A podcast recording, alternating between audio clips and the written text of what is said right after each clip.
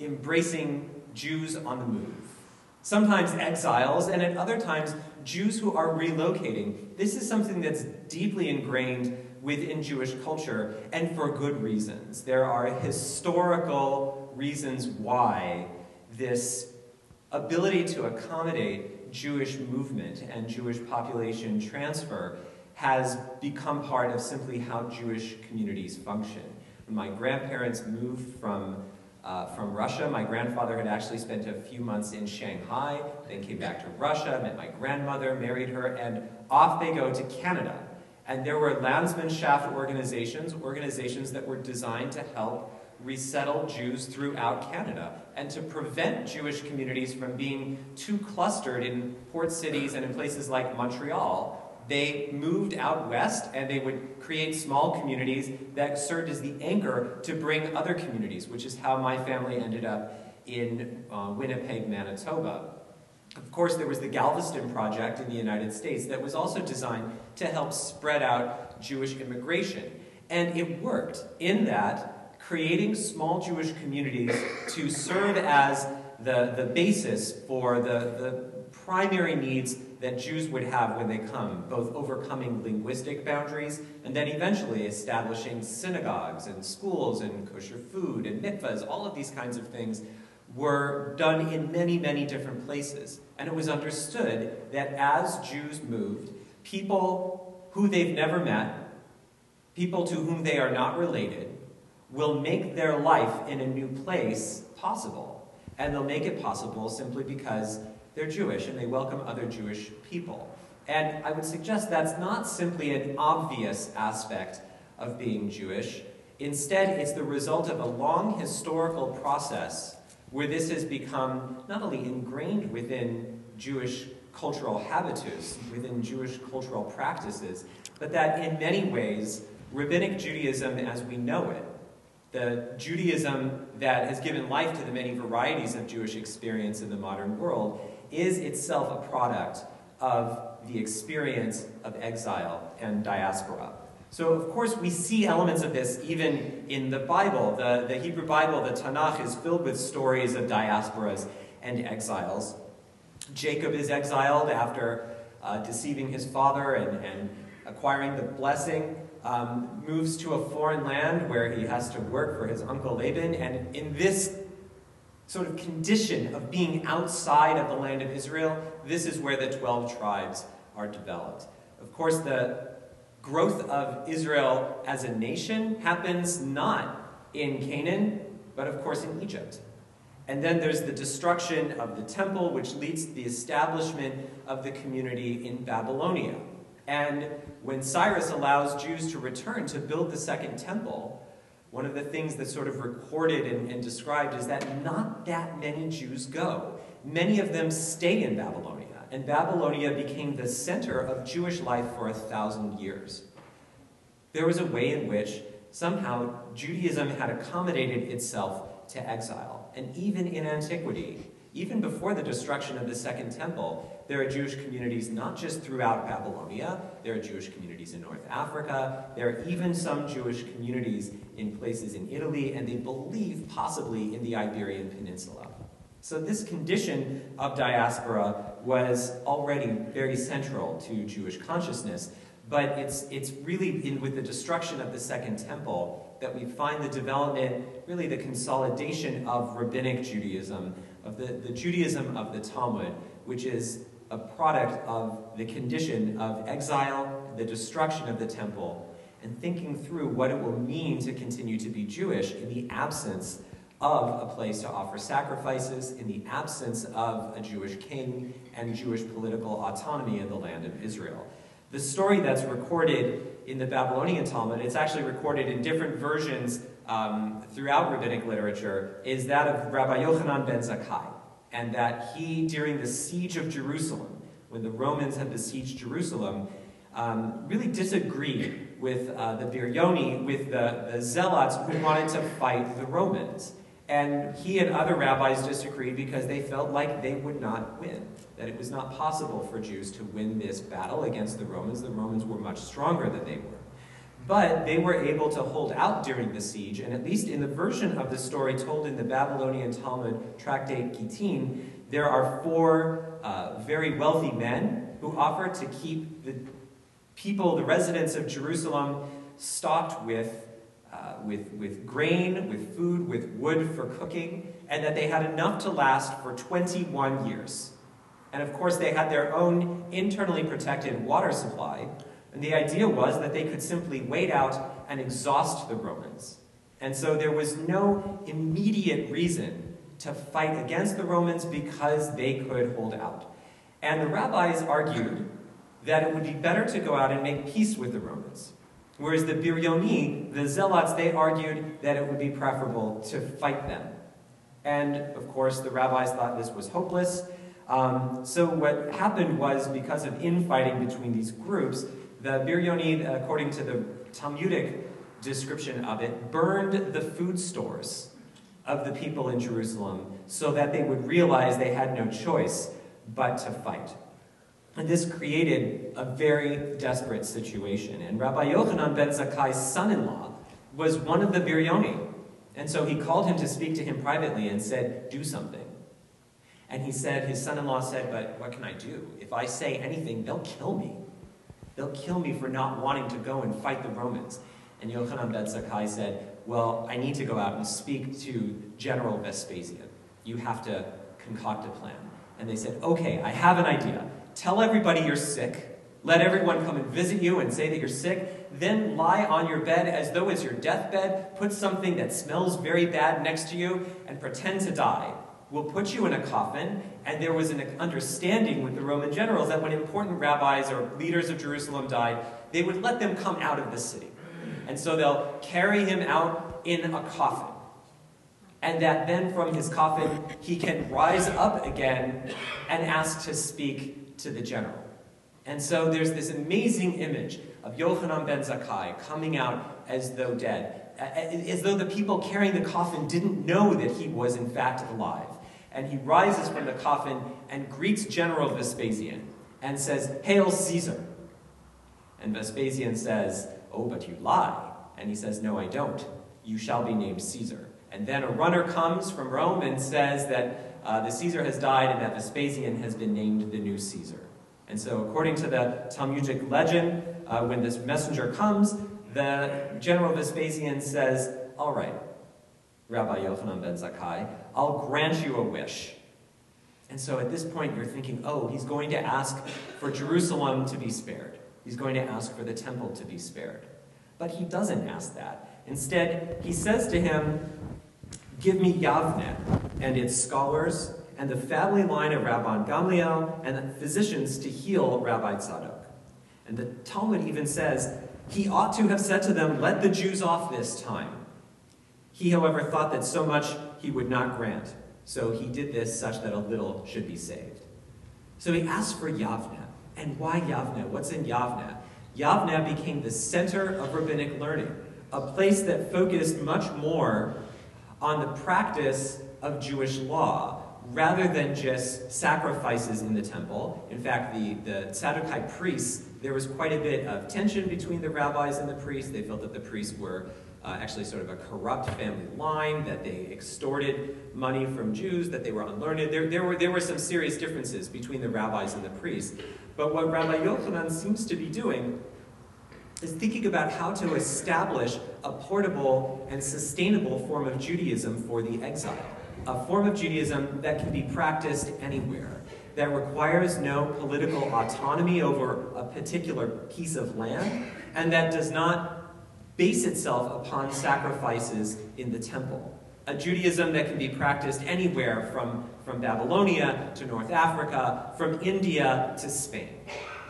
And this, in fact, does become the form of Judaism that spreads. Rabbinic Judaism is remarkably portable and remarkably sustainable.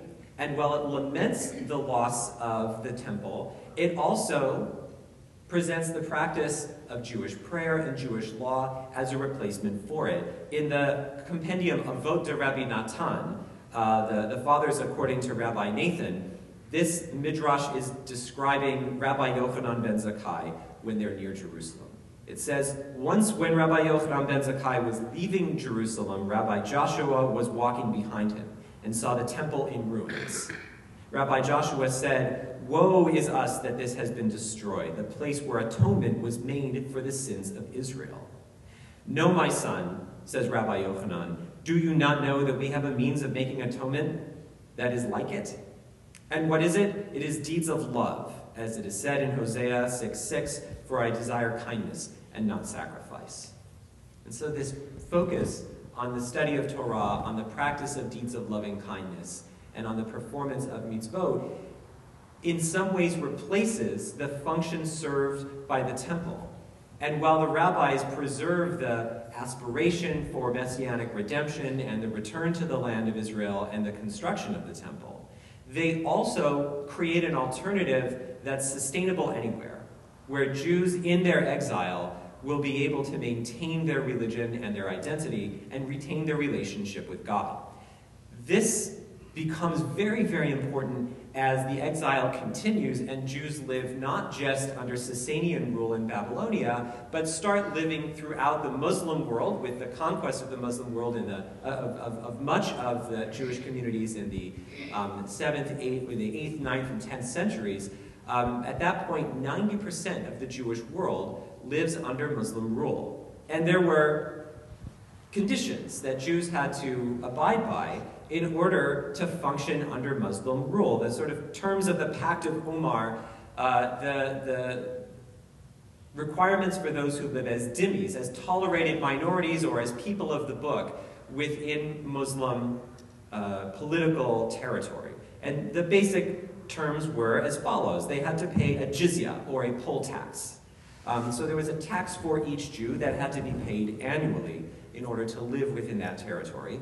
They were prohibited from bearing arms, from riding on horses, or from riding using saddles. And essentially that means that they can't form an army. To ride on a horse instead of a camel or a donkey, and to ride using a saddle was understood as a belligerent stance, that this was, it was sort of like saying you could have a tank um, in the middle, in, in the early medieval period, to ride on a horse with a saddle.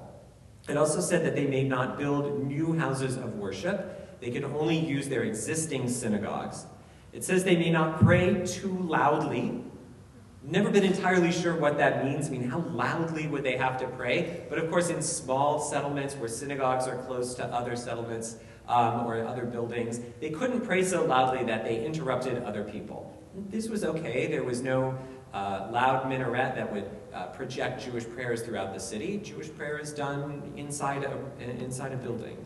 Um, they were not allowed to have processions outside down Muslim streets, so Jews could have religious processions in their own Jewish streets.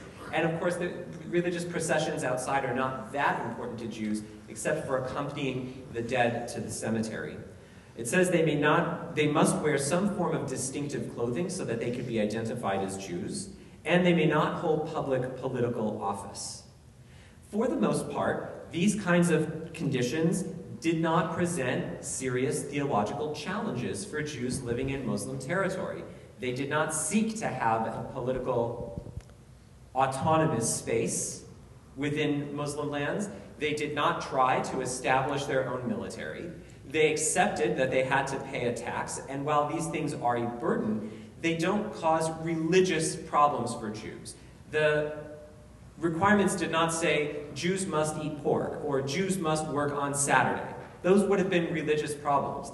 But to say Jews must wear distinctive clothing, okay, they can do that, and it's a burden, but not a religious problem.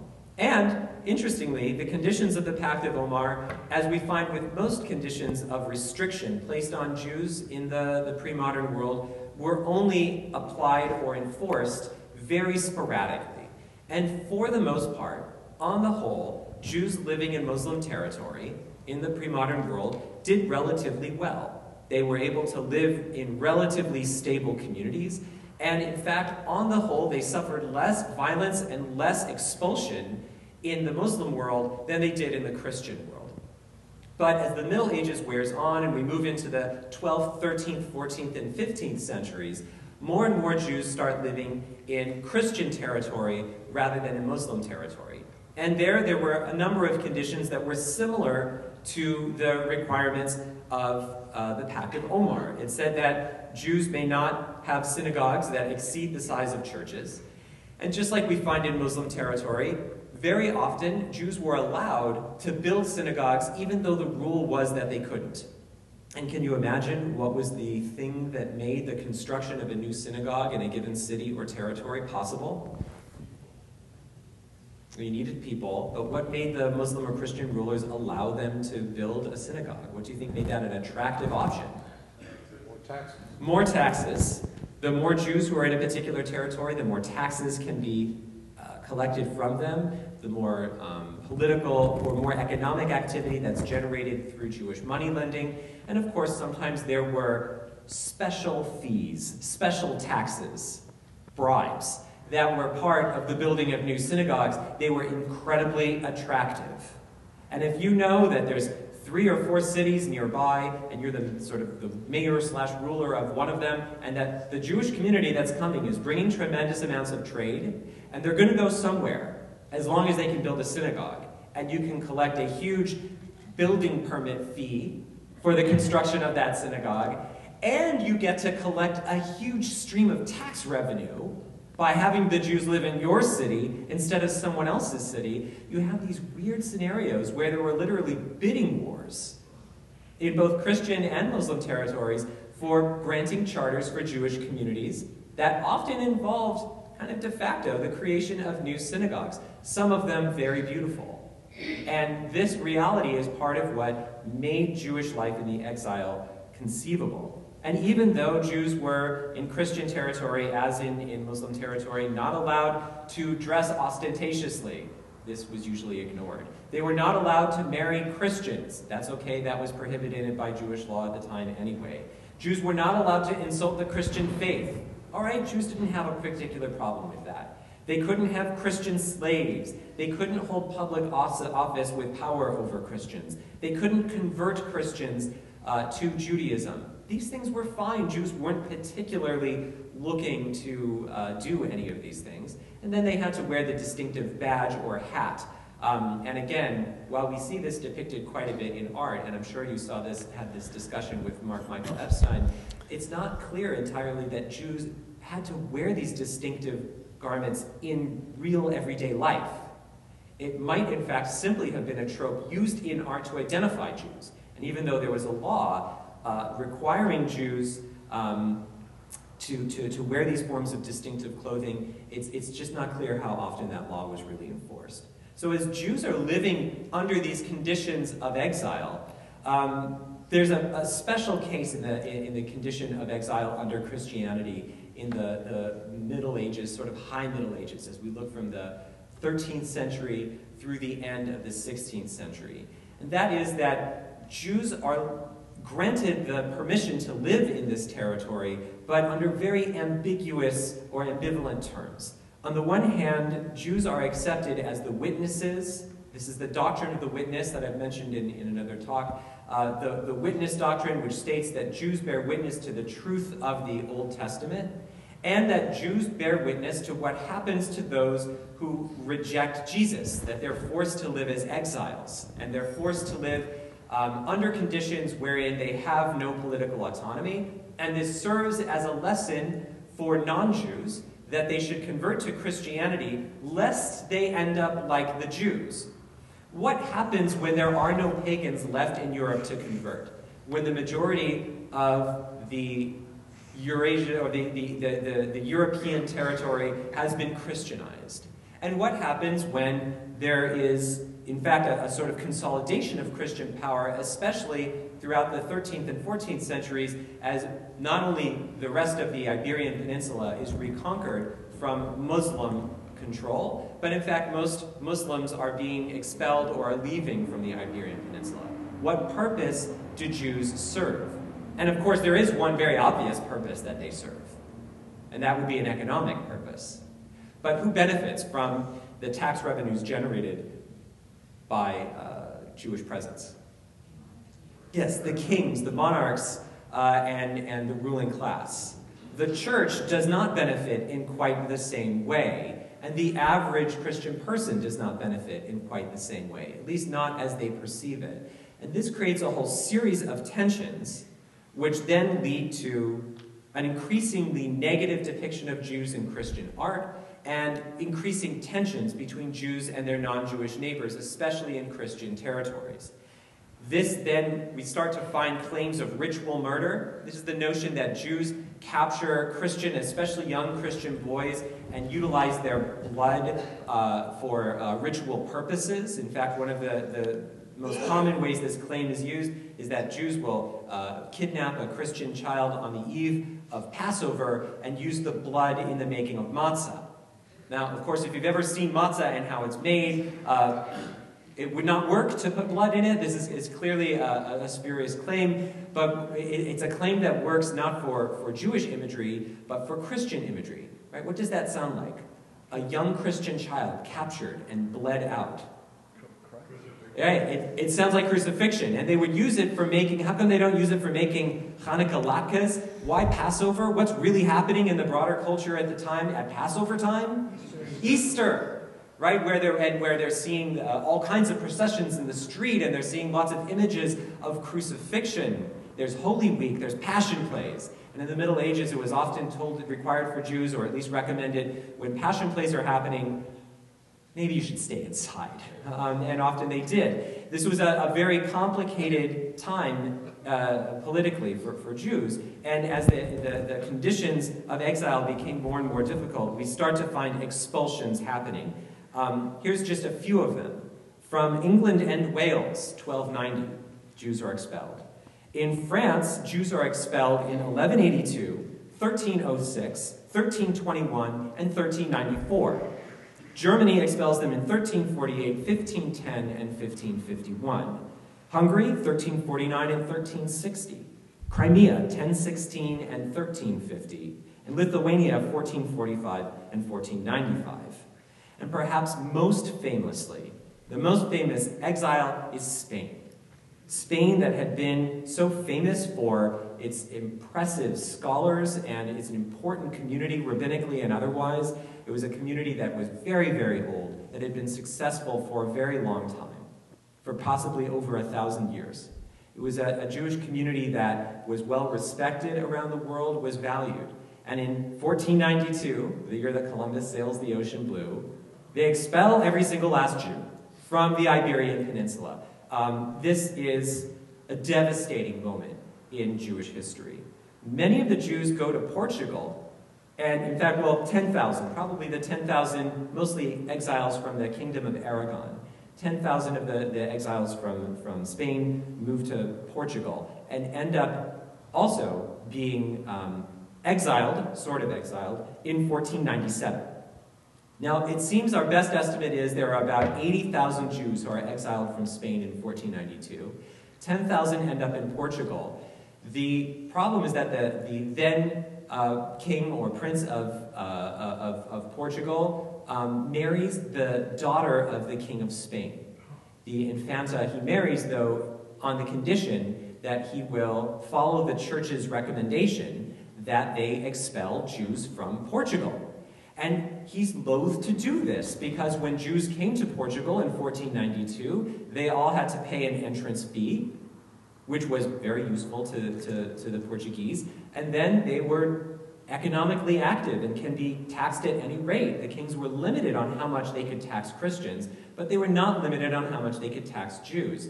Jews are very worth, they're, they're, they're, they're, they're very valuable to kings in medieval Europe. And so it was decreed that in 1497 the Jews would be exiled, and so they go down to the ports on the day designated for their exile, and the king decides, no, I can't lose this much money all at once, and instead all 10,000 of them are forcibly converted to Christianity at the port and retained in Portugal. And then many of them, called conversos, they end up leaving as they can to go to places where they can then return to Judaism. And this development of conversos, of Jews who are converted somewhat forcibly to Christianity, is not a new thing. In 1492, it's the completion of a process that actually begins about 100 years earlier in 1391 when tremendous violence spreads across the Iberian Peninsula, and it would seem that about 100,000 Jews are killed. So this is a huge number. And a portion of those who remained were forcibly converted to Christianity. So we start to see this development over a period of 100 or 150 years of Jews converting to Christianity in Spain, some of them sincerely, but some of them doing so purely to save their own lives. And it causes tensions within Spain itself between what they call the old Christians and the new Christians. The old Christians are those who are not from Jewish stock, and the new Christians are Jews who are converted to Christianity, but everyone suspects their sincerity, and for good reason. Many of these Jews converted under duress. This causes tensions within Jewish communities as well. A Jew can never really stop halachically being Jewish. Someone born Jewish remains Jewish. And if they wish to return to the community, they can.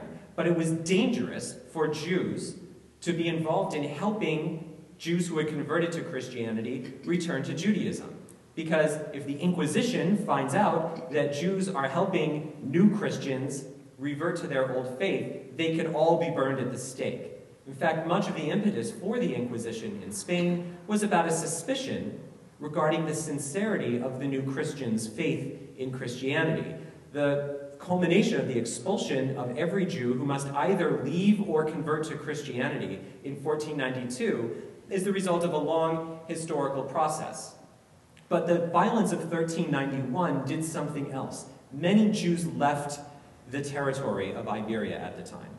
And they established small Jewish communities elsewhere in North Africa, or they went to communities that were already existing there. And they became the anchor who welcomed Jews from the Spanish expulsion in 1492. So the development of a Spanish, of a Sephardic network develops at this time. Now, the word Sfarad is actually a biblical word. No one's entirely sure what land it refers to. But for Jews in Spain, they regarded themselves as dwellers of Sfarad. However, Jews are exiled from Spain in 1492, and they were used to this idea of Sfarad as referring to the general territories which they lived, which meant the idea of Sfarad was that this was an old and uh, very dignified area of Jewish exile. But Jewish exiles from Spain didn't know they were Sephardic. And this is very interesting. There's a book about this by my friend and colleague Jonathan Ray, that the expulsion of 1492 actually creates Sephardic Judaism. Because Jews living in Sfarad didn't think of themselves as Sephardim necessarily, they thought of themselves as Toledans, Barcelonans, Cordobans, and their synagogues were established on a citywide basis. In fact, rabbinic authority was established on citywide communal terms. Spain was composed actually of multiple kingdoms. You have the kingdom of Catalonia, the kingdom of Aragon, and then the large kingdom of Castile. And throughout that, there was not really a network of rabbinic authority. The rabbis in big communities like Barcelona could not boss around the rabbis of small communities like Guadalajara. Where's Guadalajara? It's a beautiful little town, had some interesting Kabbalists. And speaking of our conversation last night, why does Kabbalah develop in, in Castile? Because it was the wild, wild west. And rabbis couldn't tell anybody in Castile what to do. And people in Castile were living in small communities, probably where the local communal rabbi was the Kabbalist. Who's going to tell them not to write down mystical secrets? No one. And in fact, Castilian rabbis Aragonese rabbis, they didn't even think of themselves that way. They thought them, of themselves as a rabbi from a synagogue in Sevilla, a rabbi from a synagogue in Girona. And as they experience exile, they start to have to grapple with a number of different questions. One is, now how do they cooperate? And they had to cooperate because the conditions of exile in the first hundred years after 1492 were terrible. Most Jews ended up in the Maghreb, which is the region of northwest uh, uh, Africa, so generally speaking, where Morocco is, and they ended up in Italy. In neither case was this a particularly happy state of affairs. This was a very, very difficult set of circumstances for Jews at the time. They were forced to pay an entry fee to any city that they went to, and so for poor Jews, this was a terrible, terrible problem. And the Jewish communities that they were exiled to recognized this problem. And they were now faced with a communal question that they had not been faced with before, where they lived largely stationary lives that were fairly provincial within their towns and cities in Spain.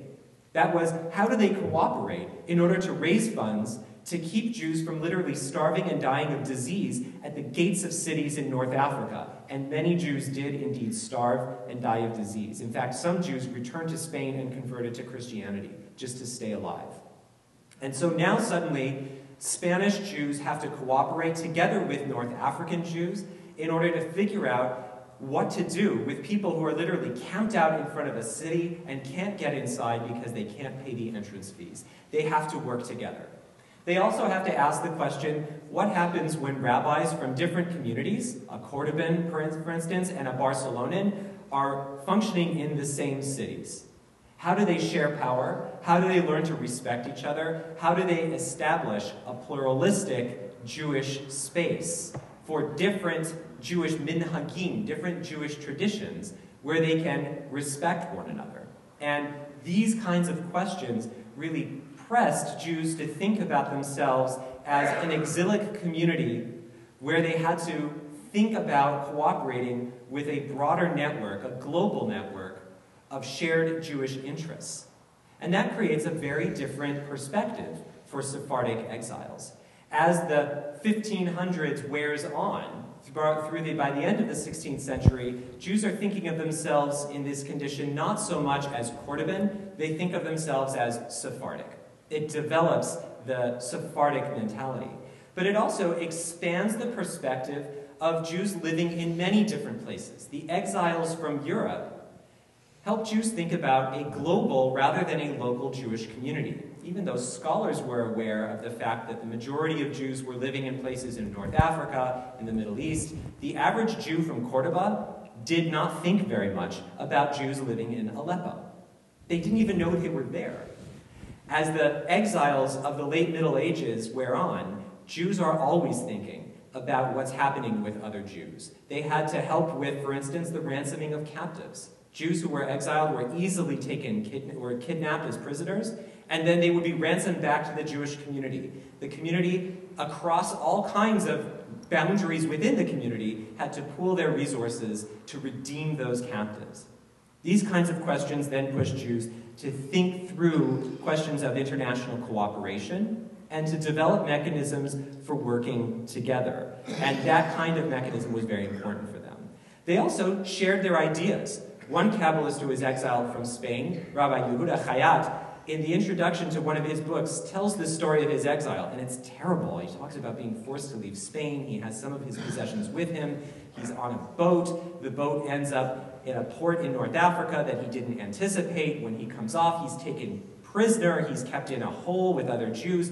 And the way that they escape is he bribes his captors with not money, books. He gives his captors 150 Hebrew books.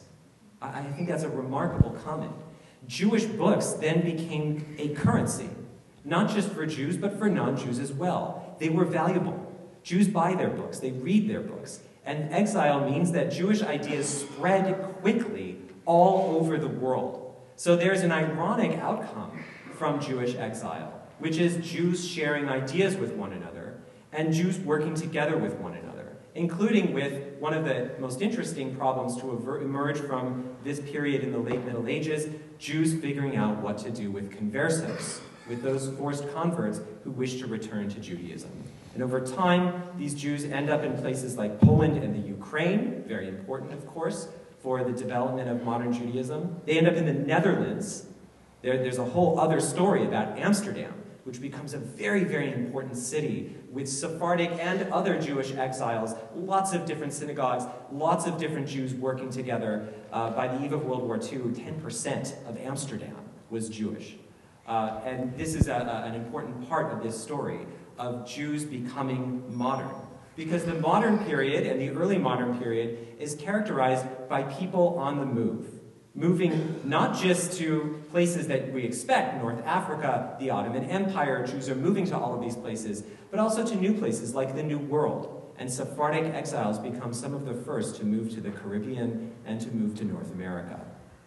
But as they continue to move, they have developed ways of working together and of enabling Jews on the move to be accepted in the places where they go and to be enabled to build new lives.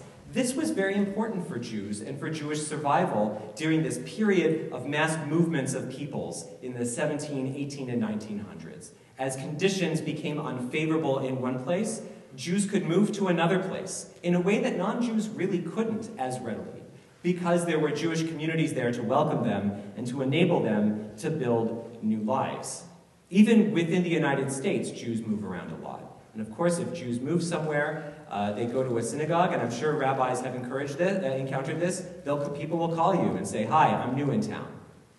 Right? I'm sure you welcome those calls. And there are people to help. There are volunteers to help. And there are communal mechanisms in place to welcome new people. They're valuable to new communities. They're cherished by new communities. And this helps Jews be able to resettle as conditions require.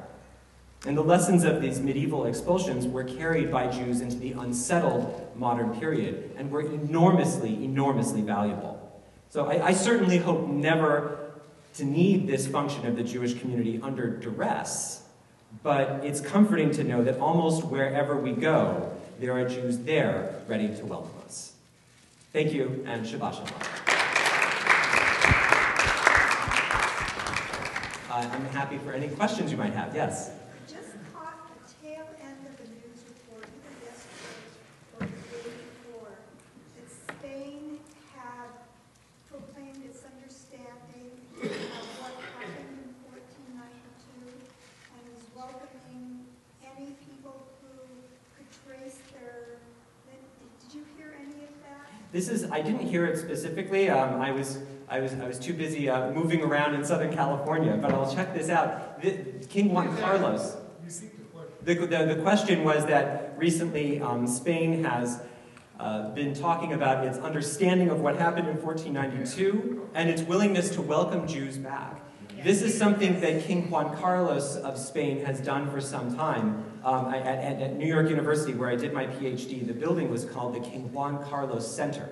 Uh, and Jewish Studies was just one of the departments located in that building. And there was the portrait room uh, that had a big portrait of King Juan Carlos. Um, and he was the one who has been formally welcoming Jews back to Spain and wishing to make a kind of reparation. And there is some utility to the Spanish economy, let us not forget uh, if uh, Jewish communities are reestablished in Spain.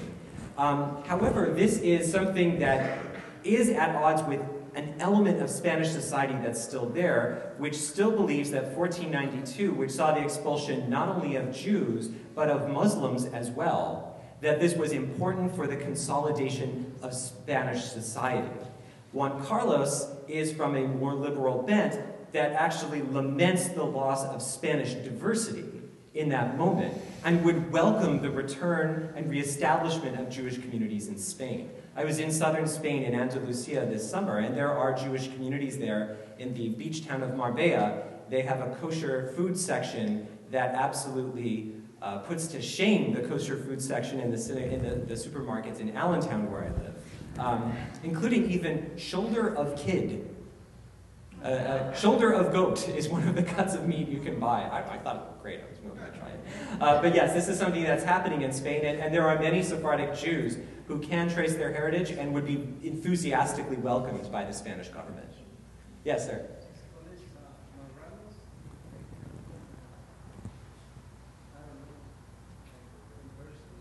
Is the question Marranos? Yes. So marranos is another word that was used to refer to conversos. They believe the word may be related to a word connoting pork. So the, the, the Marranos would be people who had been converted to Judaism, but continued to privately practice, uh, uh, I'm sorry, had been converted to Christianity, but privately practiced Judaism uh, but in secret, and developed traditions such as on Friday night, closing the windows, lighting candles in secret in the basement or somewhere in a room with no light, um, of not eating pork, uh, of not eating bread during the time of Passover, many such um, traditions. And there are communities of Marranos um, in a lot of places in the world. Southern California is, is known to have some, New Mexico, the state of Mexico, um, sorry? And New Mexico. Uh,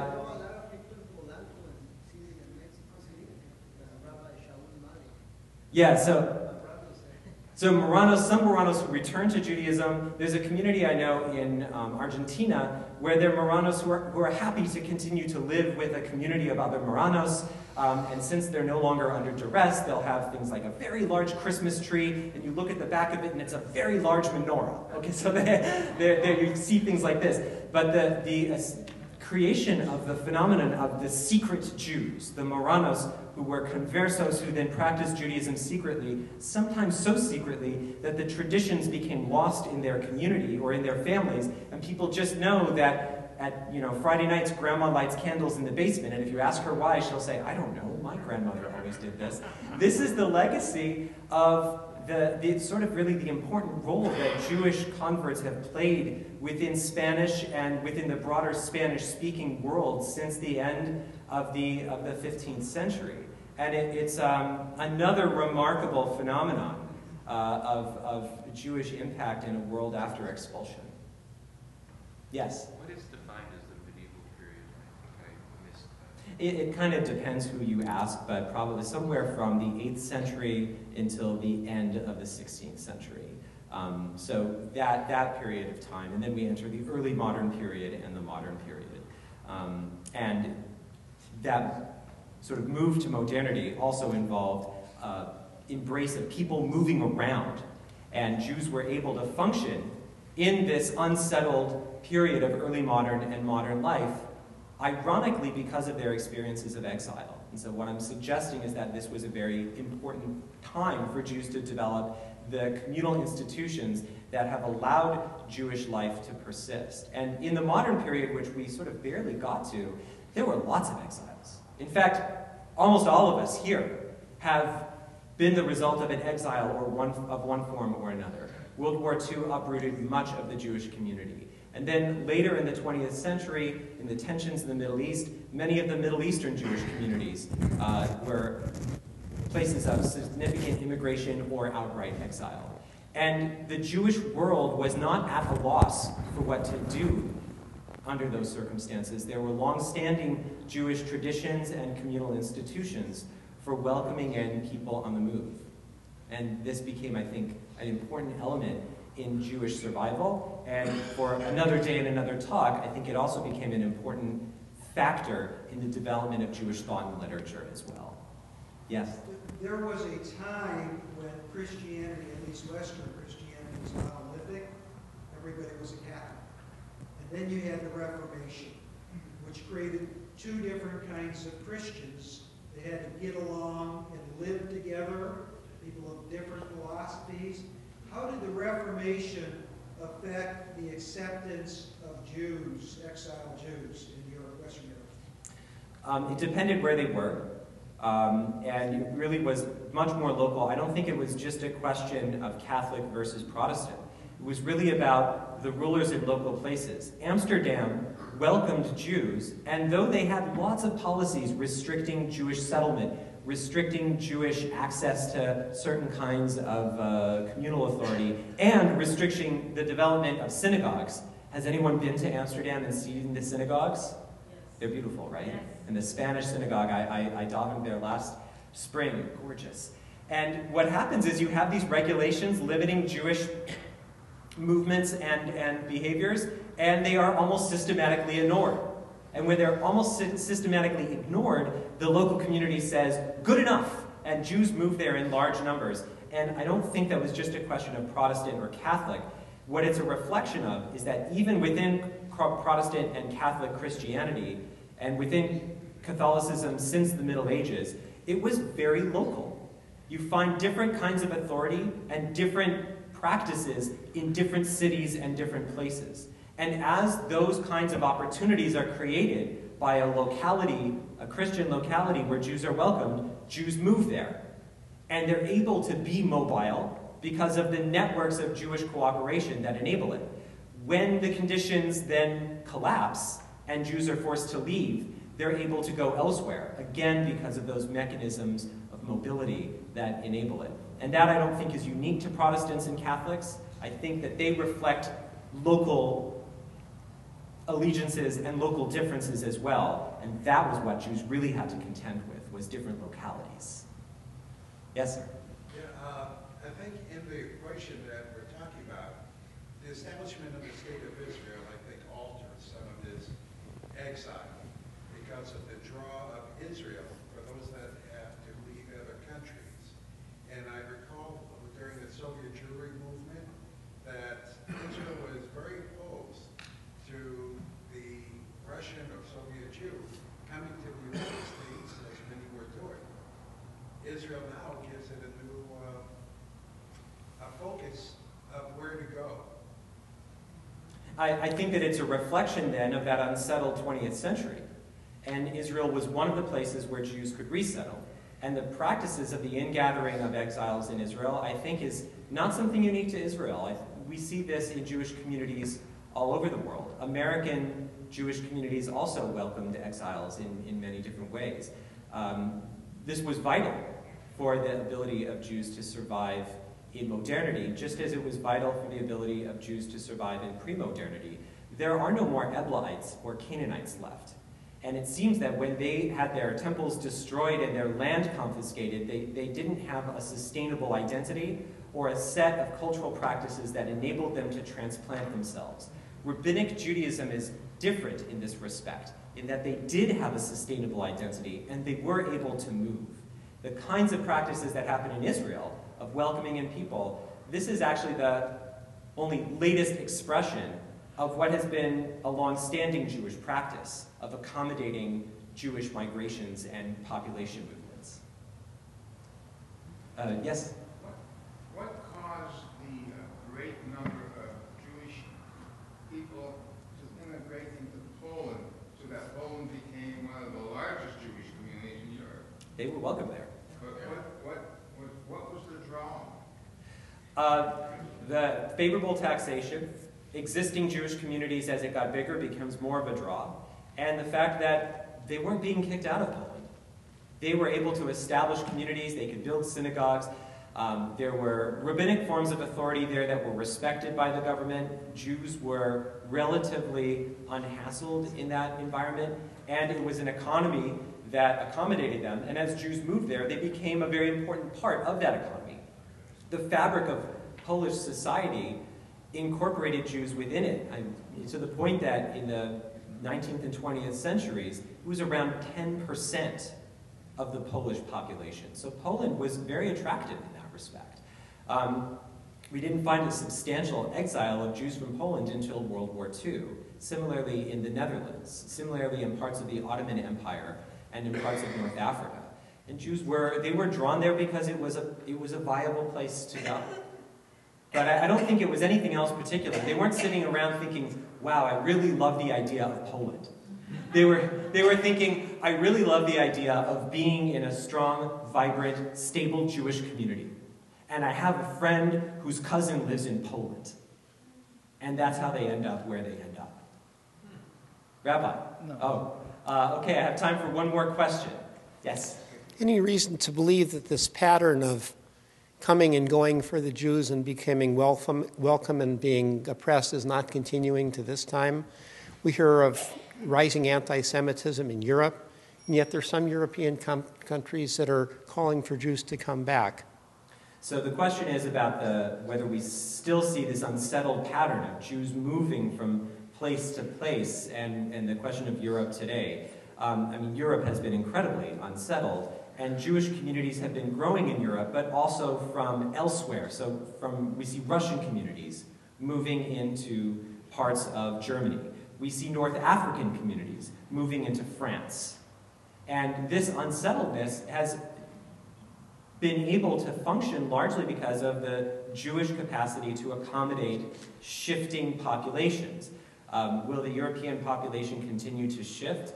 There's, I was in Europe this summer, there's no question that it's a very complicated environment right now. Um, Salo Baron says that the medieval expulsions were the result of a consolidation of national identities in places like England, France, and then Spain, where their notion of what it meant to be, to be English, to be French, and to be Spanish became much more homogeneous, and they imagined it as people who were of the same ethnic and religious background as they were. And as that happens, the place of Jews in that society becomes more problematic. So the kinds of nationalisms that we see in Europe today, it does lead us to wonder, will they be able to embrace a notion of a kind of pluralistic democratic identity, or will they have a more kind of ethnically based notion of something that is purely Austrian, purely French, and will that create difficulties for Jews establishing a place for themselves in those societies? I think that's a good question. And if it becomes problematic, probably those Jews will move somewhere, and probably they will be welcomed somewhere they choose to move by other Jews. Okay, well, thank you very, very much.